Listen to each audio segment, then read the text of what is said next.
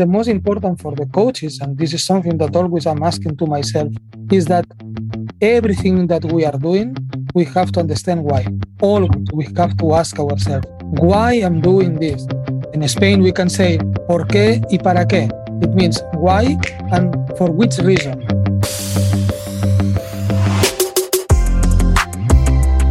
Hi, I'm Dan Krikorian, And I'm Patrick Carney. and welcome to Slapping Glass, exploring basketball's best ideas, strategies, and coaches from around the world. Today, we're excited to welcome Zenit St. Petersburg head coach, Xavi Pascual.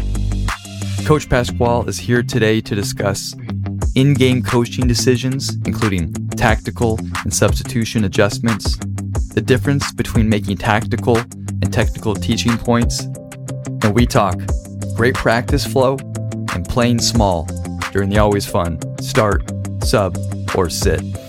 With members from the NBA to high school levels, we're excited to continue building a highly valuable learning and community platform called SG Plus. With SG Plus, we aim to bring the highest quality and deepest insights of the game from around the world on a weekly basis through our almost 600 video archive on SGTV, private coaching community app, and our long read Sunday morning newsletter.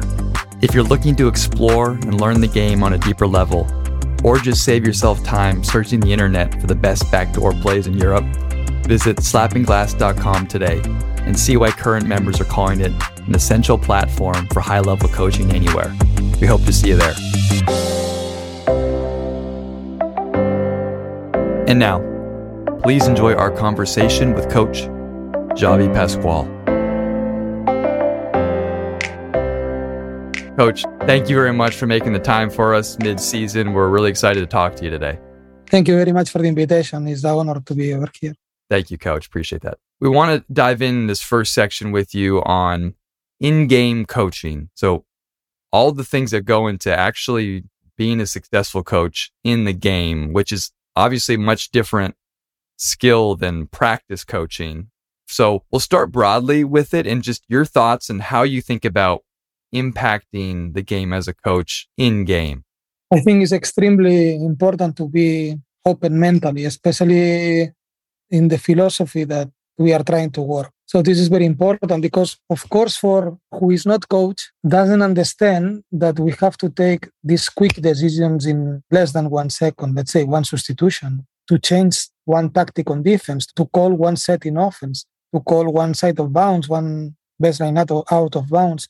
So everything is in one second. For the people can say, can think sometimes that is like intuition decision, but nothing of this kind because you work yourself to be ready for this moment to take this kind of decision. The impact of the coach in the game is extremely important right now because, okay, sometimes you prepare one game against one coach that, you know, let's say maybe in pick and roll always is making hedge out and you prepare the game and you know that the game will be like this because this coach always is doing the same. This is one kind of coach that after that, let's say, usually you don't need to change too much things if we are talking about in offense or if you are talking about in defense, because it's one coach that you have three days preparation game, you prepare the game, and the game is exactly what you prepare. After that, you have another kind of coaches that let's say they have two different kinds of defense or a different kind of offense.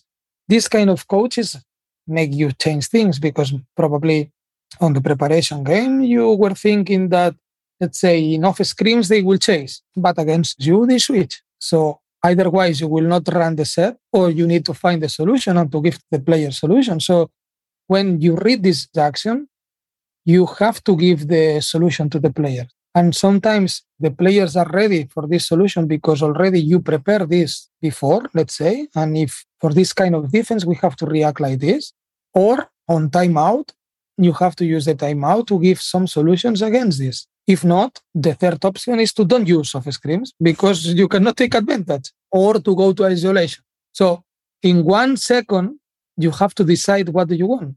If you don't want to lose this part of the game and you want to use it in your favor, or if you accept to don't play because this part of the game, you know, or you want to attack the weakest defender over there. So in game, coach must take a lot of decisions because also there is another kind of coach that you don't know exactly what they will prepare against you. And also, if let's say you are one coach like Xavi Pascual, let's say that everybody in Europe is thinking that he prepare a lot of games, that tactically is very rich, you know that the opponent probably he will try to play something different against you in order to catch you and not to be ready. So you have to be ready to react.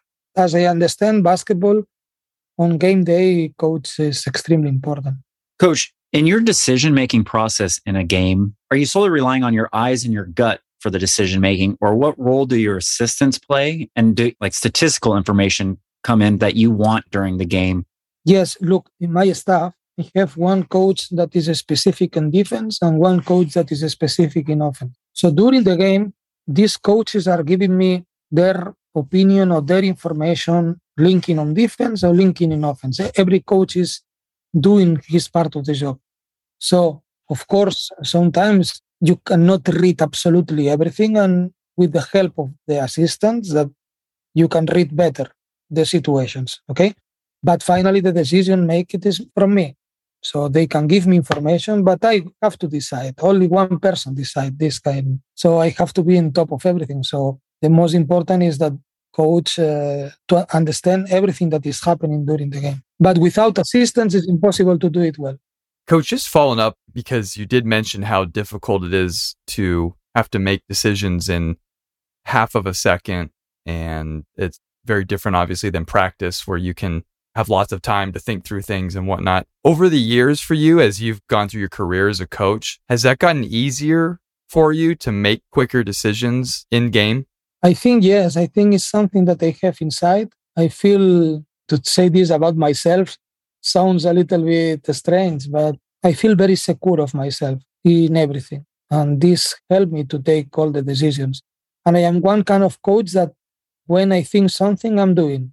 I'm not this kind of coach is that I think that I have to do this and I will not do because maybe I will not be right. No, I'm not this. If I need to risk, I risk. If I need to make something different, I will do it. Uh, so always I am one kind of coach that I like as a responsibility to have impact of the game because I think it's my responsibility to help the players to defense better or to play offense better, but not to give to the game to the players and to make the players to decide everything. And if they finally they score, it's a mistake of the players. If finally don't score, it's mistake of the players. I'm not this kind of coach. I want to be on top of everything, and I want to have the responsibility of anything that is happening in the game.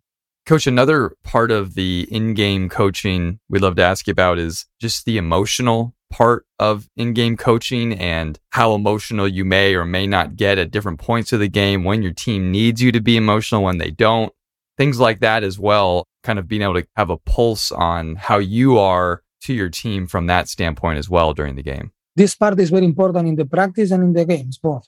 First of all, we have to understand that all the players are different. So all the players must be inside of the same rules. It doesn't mean that you have the control of the rules in the same way. So you can speak differently to one player or another player because some players you need to shade them all the time in order to be 100%. And with another players, you cannot do it because like this, they feel exposed or they feel shame of themselves or something like that. And after that, they cannot work. So you have to understand your players, first of all. Then this is important and you have to understand what they need all the time. Second, for sure, the most important is whatever we practice, we have to do it but not to ask to the players in mandatory way things that you didn't practice. So let's say if you make preparation game, one back pick, let's say, or alley-oop for one big, and they didn't follow the rule, you can shout the players, you can ask the players to do it immediately. But if you didn't work this, if you didn't give the solution of this, first of all, you have to give the solution, and after that, you can ask for the reaction of the players. So coaches always we must be fair of the reality, not only because oh they score against us and uh, this is a bullshit. You don't play defense. Okay, you don't play defense. You play another kind of uh, defense because I didn't teach you what you have to do. So if I teach what you have to do, you have to do. But if I didn't, I have to accept. So uh, we have to be honest, and your emotions must be inside of the reality, not inside of what you would like. No, I would like to do like this, but you can, but the players they cannot do it because they are not ready to do it. So you have to know exactly the reality. Coach, if we can quickly pull away from the game, I'd just be curious to hear your thoughts on emotion in practice. When running a practice, your thoughts on being one of the emotional leaders. Yes, for sure. Let's say I will put one example. As a leadership, we have to do active and sometimes also in a passive way. Let's say if you lose one game and you make a practice the day after is practice, no? And you want to show yourself disappointed, let's say, and to put in the players that you are mad for the for this loss. Let's say you will go to the practice without to shave. You will go to the practice with the clothes a little bit like this. You will not do it perfect your uh, everything, and you will show that you are like this. But sometimes you lose one game and you have another game in 48 hours. So you will go perfect. You will go with somehow positive message, little and smile, because you don't want to put the players lower that they are after to lose the game because you need immediately reaction to win. So it depends how many days you have between the games. You will go in one direction or in another direction. So as I understand, the most important for the coaches, and this is something that always I'm asking to myself, is that everything that we are doing, we have to understand why. Always we have to ask ourselves, why I'm doing this? Or in English, sometimes it's difficult to say in Spain, we can say por qué y para qué. It means why and for which reason. So the origin is because it happens this, and I will react like this because I want this. So every single action that the coach is doing in one practice, in one preparation practice, in one preparation game, we have to ask ourselves why. To don't lose even one second, to don't make any mistake. Because if you are mad and you come to the practice and immediately you start to shout all the players, because you inside of you, you need to do it, this is not a reason. Because this reason will be only to feel yourself better. But if you want to feel yourself better, go home and shout. because this doesn't help to the team. So everything that you have to do it is for one reason. And the reason always finally is to win the next game. Coach, just on the subject of emotions right now, for you as a coach in practice and in a game, kind of shifting for a second back to the in game and how emotional you do or do not want your players to be during a game.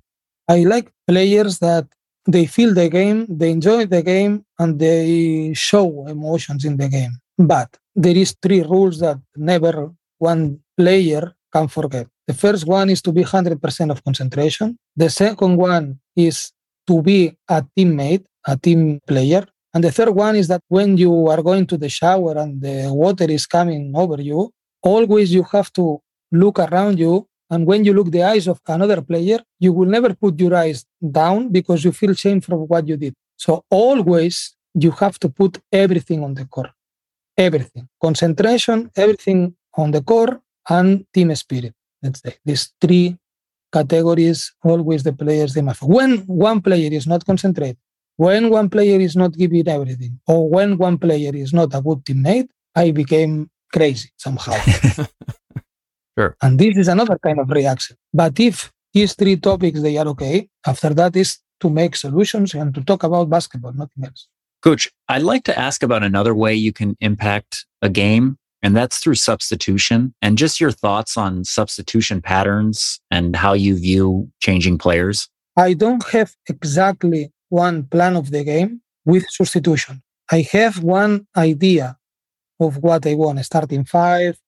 After that, first substitution in this position will be this. Second substitution will be this. More or less, yes. But after that, we need to read the game because it's not the same to have two fouls in one minute that to have you know, two fouls in eight minutes is not the same after that how you will react. After that, you have to go to plan B, and maybe you need to put one player before the substitution that you wanted to do because if not, the other player would be risky because the opponent is like this.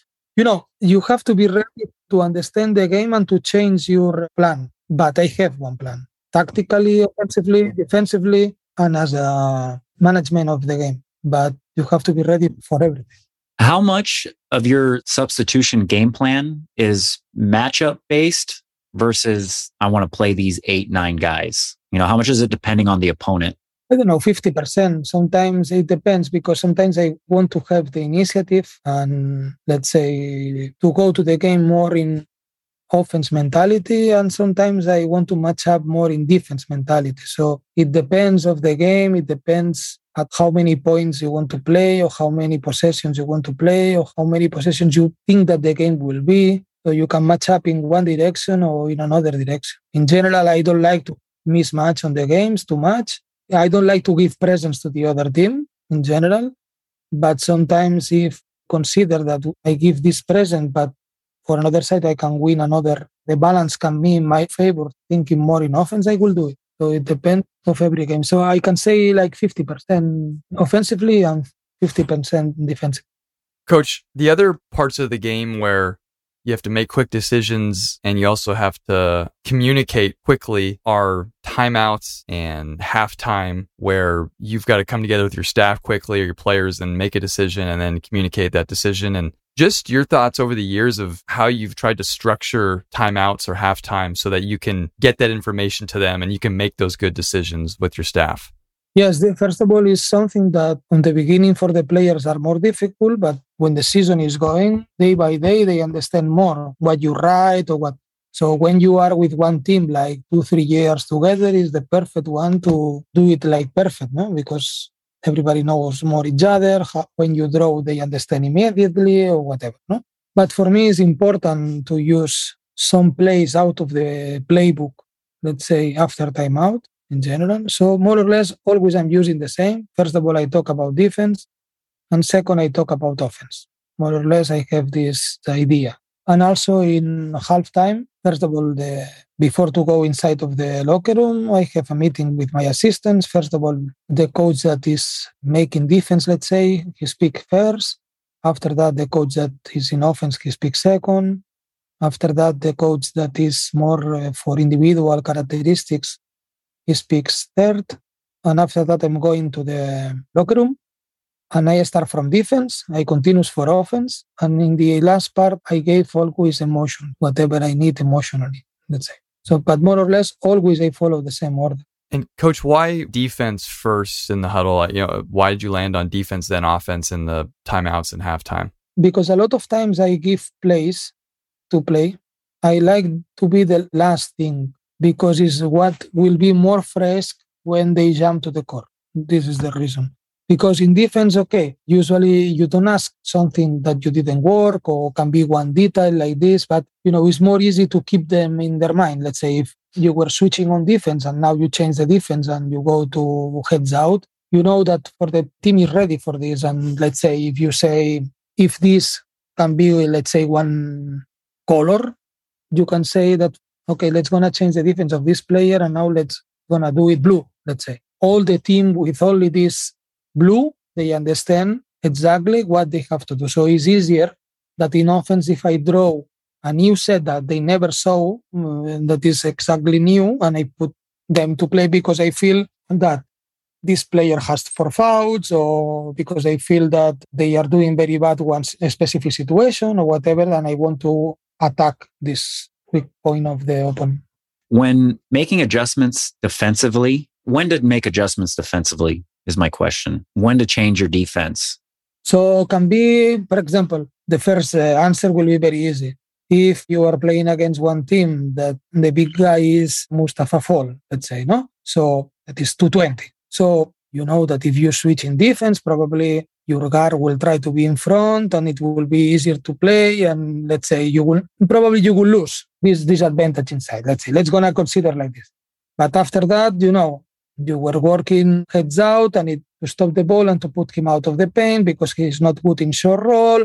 And, and okay. But after that, they make substitutions and he's coming as a second five, one five like Costello, let's say, that is a shooter. So after that, automatically you change the color and you are going to switch because if not, you will lose because he will make pop, pop out all the time, as example. So only because of the characteristics of the bigs, you can change the defense of pick and roll. Because let's say you can say before the game, when this big is inside, we run this. When this big is inside, we run this. But sometimes no, because they have three bigs. And after that, there is another big that they don't know. So you can say you can change the defense with only one color. All the team will understand to change the defense. Or with one name, I don't know, with one city, with one whatever you want to use it, or one code, or one number, or one whatever. You can change automatically the defense because of this. Only because of this you can do it. And sometimes you need to change because, okay, you you prepare one game, but the other team is killing you what you prepare. All the time they attack perfectly or whatever and you need to change something because if not you cannot be there in the bench as spectators and what i said before and to say to the players that you are not doing well because you are not aggressive and you are not uh, no okay as a coach also you have to react if every time they score. So this kind of thing. And on that note coach what is the factor that yeah they're scoring too well we need to change it versus you know they're going to score occasionally let's stay with it when I feel that my team stop to believe in something, can be, or when I feel that the other team start to feel comfortable. But it's something that is my perception of the game, according of the experience, according of the knowledge that I have in the preparation game, according of the knowledge that I have before in the same situations in my life, let's say basketball life. So it's a mix. This is what I was saying that for the people looks like these decisions are spontaneous decisions, but behind is a lot of knowledge, is a lot of job that the coach is ready because of this to take these decisions in one second. Is how much you work, more ready you are. Coach, back to when you're talking about the characteristics of the big man, what characteristics of the point guard will affect your coverages? Okay, it depends of a lot of things also, but of course, let's say let's gonna consider that you play switch on defense, no? and the other team has not any good driver inside of the team only they are players that they are good shooters and you prepare your bigs that in any switch to be closer and to don't allow put up three points and you know pull up three points sorry and only to ready to contest the shot and after that to come back to the rebound or something like that okay and like this is working but the other team make one substitution and put one player that is excellent driver let's say one option is to continue and to try to teach your player to give a little bit distance for this player because he's better driver than shoot. But if he's excellent driver and excellent shooter, what you would? So sometimes uh, you have to react. How? Either wise you make one early trap after the switch. That is something that you can do it. Or with him, you don't switch. And you can go, let's say, with all the players switching, but with this player, you keep the heads down, for example. So to don't allow him to be protagonist because he's the best player of the team and to make him all the time to take out the ball of his hands. So this is one reaction that you make in the game. So previously you have to be ready for this.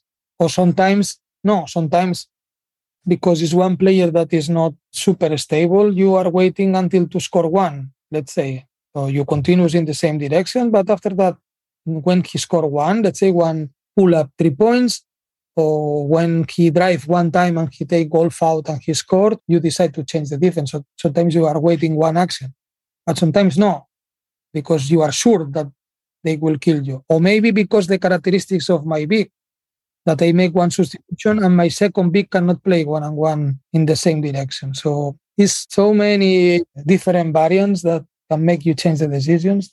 Going back to the in-game coaching question that we've been talking about, but more what you do after the game with yourself and your staff to look back on the decisions you made, the game plan, the strategy. If there's anything you guys do to kind of look back and decide whether or not what you did was right, what did you do the same? Is there any sort of post game meeting with you and your staff to kind of go over your decisions you made in the game? My style of work is always in every practice before the practice two hours before we have to be in the gym. And around one hour 30 until 30 minutes before the practice more or less one hour every day we have a meeting. In this meeting we prepare the plan of the game which sets we want to work during this let's say two days before the game which sets we want to work in offense which new ideas or new sets we want to implement these two days to play against this opponent and in defense, which one will be our main defense and which one will be our second defense and how. And which sets of the other team we are going to work during the practice, if we want to work some.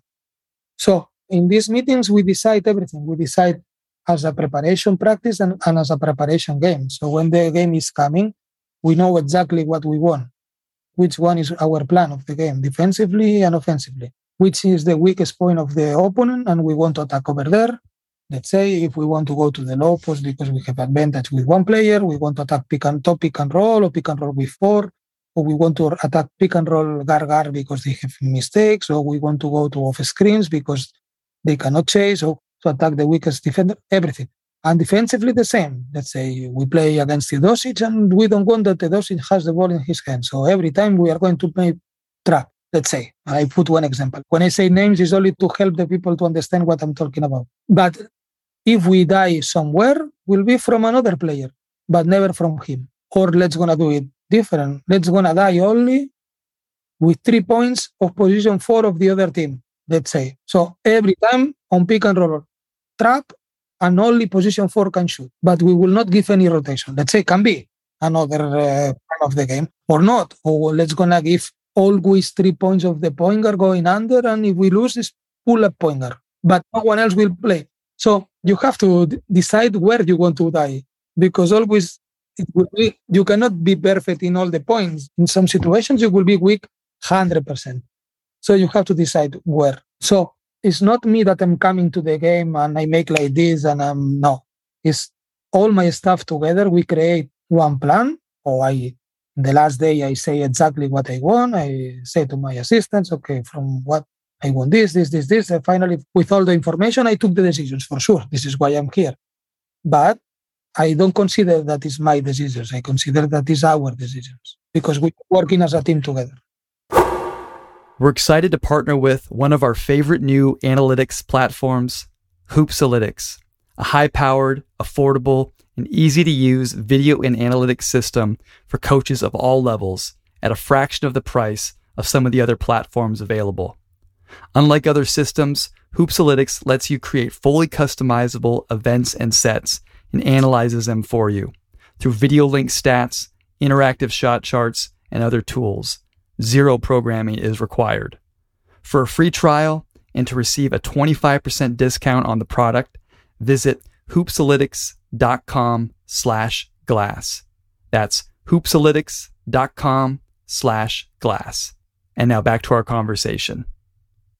Coach, this has been great so far. We want to shift now to another segment on the show that we call start, sub, or sit. And so what we'll do is we'll ask you a question, give you three different choices. We'll ask you to start one, sub one, and then sit one, and then we will discuss your answer from there. So, coach, if you're ready, we can dive into this first one. Okay, I will try.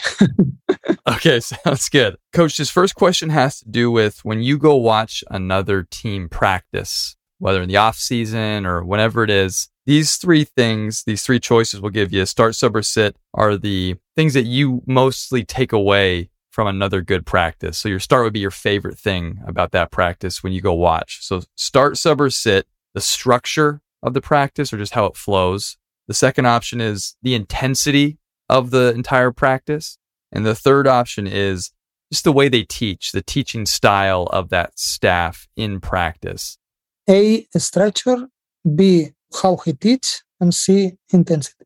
Okay, perfect. Well, coach, I'd love to just start then with your start, the structure, the flow. Over the years, if you've gone and watched other coaches practice, what are some things that you've picked up, like good practice tips to have a good structure that practice flows and makes sense? First of all, I have to say that unfortunately, right now, when you are in so many years in a row in my situation, coaches are coming to watch your practice, but you are not going to watch no one. Only I'm going to watch uh, a coach is like second team of your club, third team of your club, or on summer come practice. But because as you understand, you cannot go anywhere. This is the truth. But for me, methodology is extremely important. How you organize the team, how many times you lose between drills, how you communicate the change of the drills, how the players they run for the new positions on the new drill, how the players they understand exactly your words. I put a lot of attention of this. And after that, how the methodology of how they teach, let's say, because how many times you are going to one practice, because in summer I'm going to practice of kids around.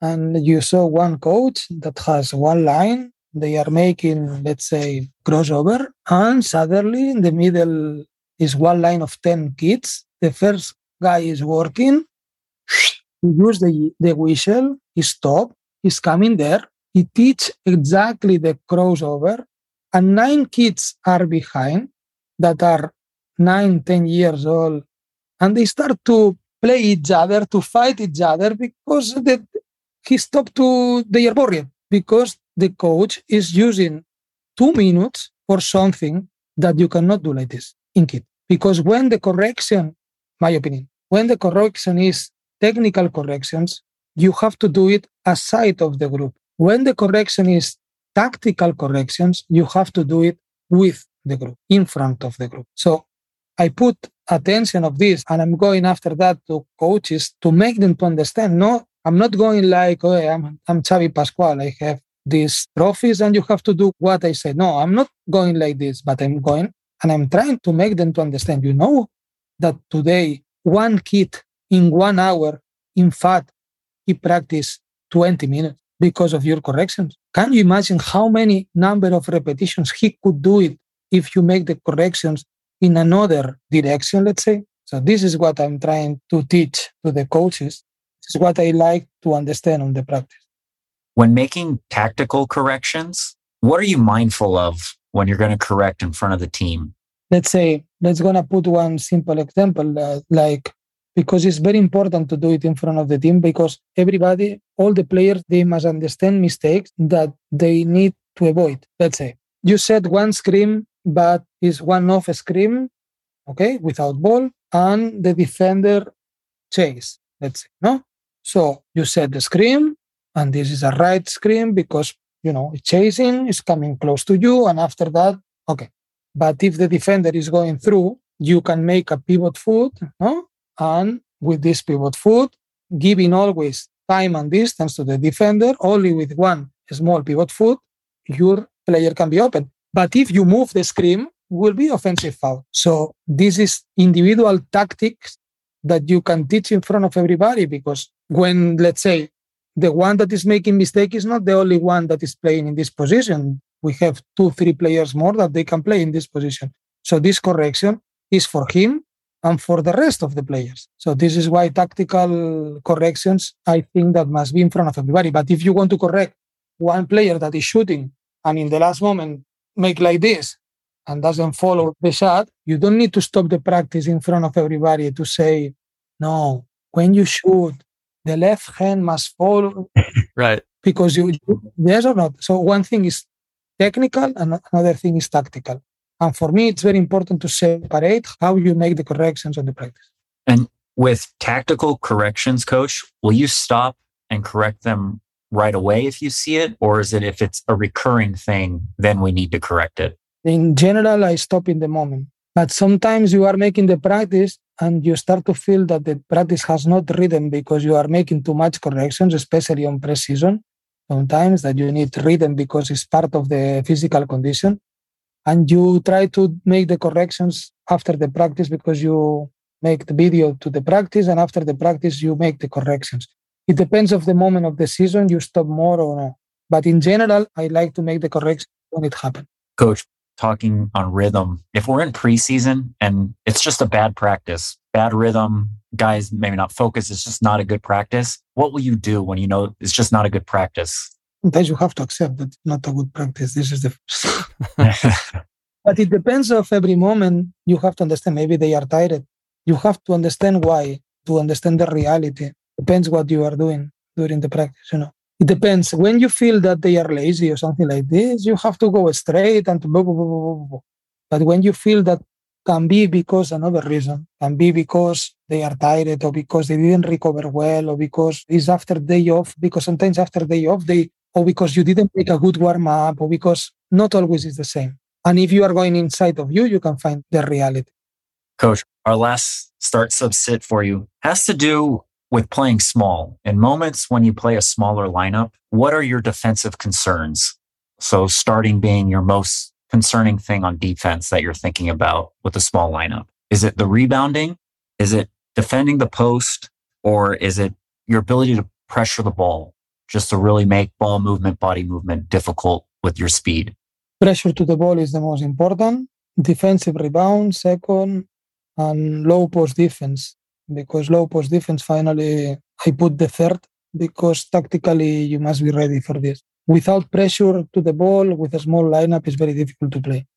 Especially when the ball is going to the wings, there must be maximum pressure there because they cannot pull the ball inside. And this pressure, with the combination to deny the high low actions, you can win several seconds and finally to have success in your defense. Staying on denying the high low action, when you're small, will you try to deny all passing lanes or will you gap if it's not a high low pass? But are you concerned then with stopping the freedom of movement for the passing when you're small? Or We say, let's deny lanes, make everything difficult. You have to understand where is the weakest point. If you have the weakest point after the switch in defense, let's say you have the weakest point in the low post, is weak point. You have to put full pressure on the wings when the ball is going there to try to be in front to don't allow easy pass inside and to deny the high low. This pressure, these three players must be the, the key. So in this situation, I want to deny all high post and low post, both. But if the ball is on the top and they try to play isolation against your big and your big is exposed, let's say, against the guard, I will not deny the first two lines of pass. I will collapse the drive. So for me, the pressure when you are with a small ball, the key of the pressure, okay, everything is important for sure. But to deny line of pass for me is when the ball is on the wings. Coach, when it comes to rebounding, are all players the same for you as far as either blocking out or not blocking out and just going and getting the ball? I mean, is there a specific way that you want everybody to rebound, or does it depend on who you are and your skill set as to whether or not you would block out or just go and find rebound? Everybody must make box out, this 100%. And after that, it depends of the position of the core. You have to react different. Let's say if you are X5 and you are in three points line and you make box out there, after the box out, you have to go under the basket to take the rebound. If you are X1 and you are on the top and you make box out there, you have to keep your player there and nothing else if he doesn't go inside to take the rebound. So the same position that is one rebound on the top, it depends of the characteristics of the player who is must go under the basket or not. So it's different everyone, but everybody must participate on the defense rebound when you're talking about in-game adjustments that, you know, sometimes maybe you'll make adjustments knowing you're going to give up one thing, but you think you can get an advantage elsewhere. If you're playing small, we may be tough to rebound. We got to guard the post. But what do you think about offensively then that you can gain back on the offensive end when you're going to play small ball? The first thing, the most important is when you are going to the low post to play in offense with one guard, the first line of defense is destroyed because the other team must choose if to open one three points of position five, say, and rotate or not. This is the first point that you have advantage. The second one is driving inside of the paint.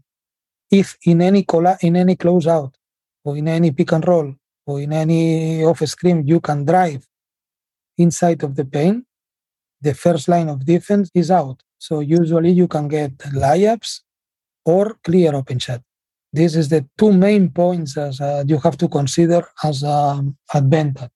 You kind of mentioned it, but if you are playing smaller, are you concerned at still trying to get a post presence at all, or is the ability to drive to the rim and maybe find kick out threes is that enough of an advantage to say, hey, this is okay, even if we don't have someone traditionally in the post? Yes, if you have no one to play in the post, you have to take the advantage from one creation somewhere and close out. But if the other team they decide to switch also, the game is coming one on one. So you have to give the ball to the most ability player to drive in and from there to finish or to pass out. There is not another possibility. Okay, you can make tricks like to slip the screens and things like this. Okay, sometimes you take some advantage, but finally the game is going like this. Well, coach, you're off the start, sub, or sit hot seat. Thanks for playing that game with us. That was a lot of fun. We've got one more question for you to close the show. But before we do, thank you very much for your time and your thoughts today. This was really great. Thank you very much for the time. It was a pleasure. Coach, our last question that we ask all the guests is what's one of the best investments that you've made in your career as a coach? I think the education, I think is the most important, but from my point of view is difficult to choose only one topic.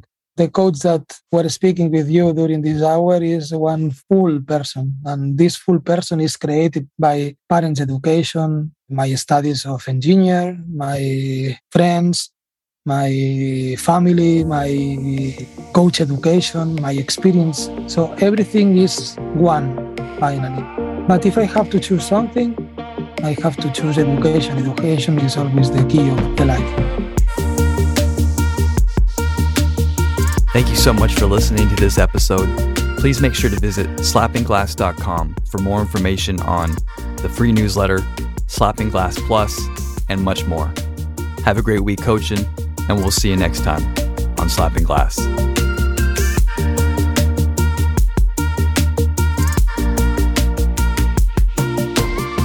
Do we have a name yet to this thing? I have like slapping backboard, slapping glass, slapping glass.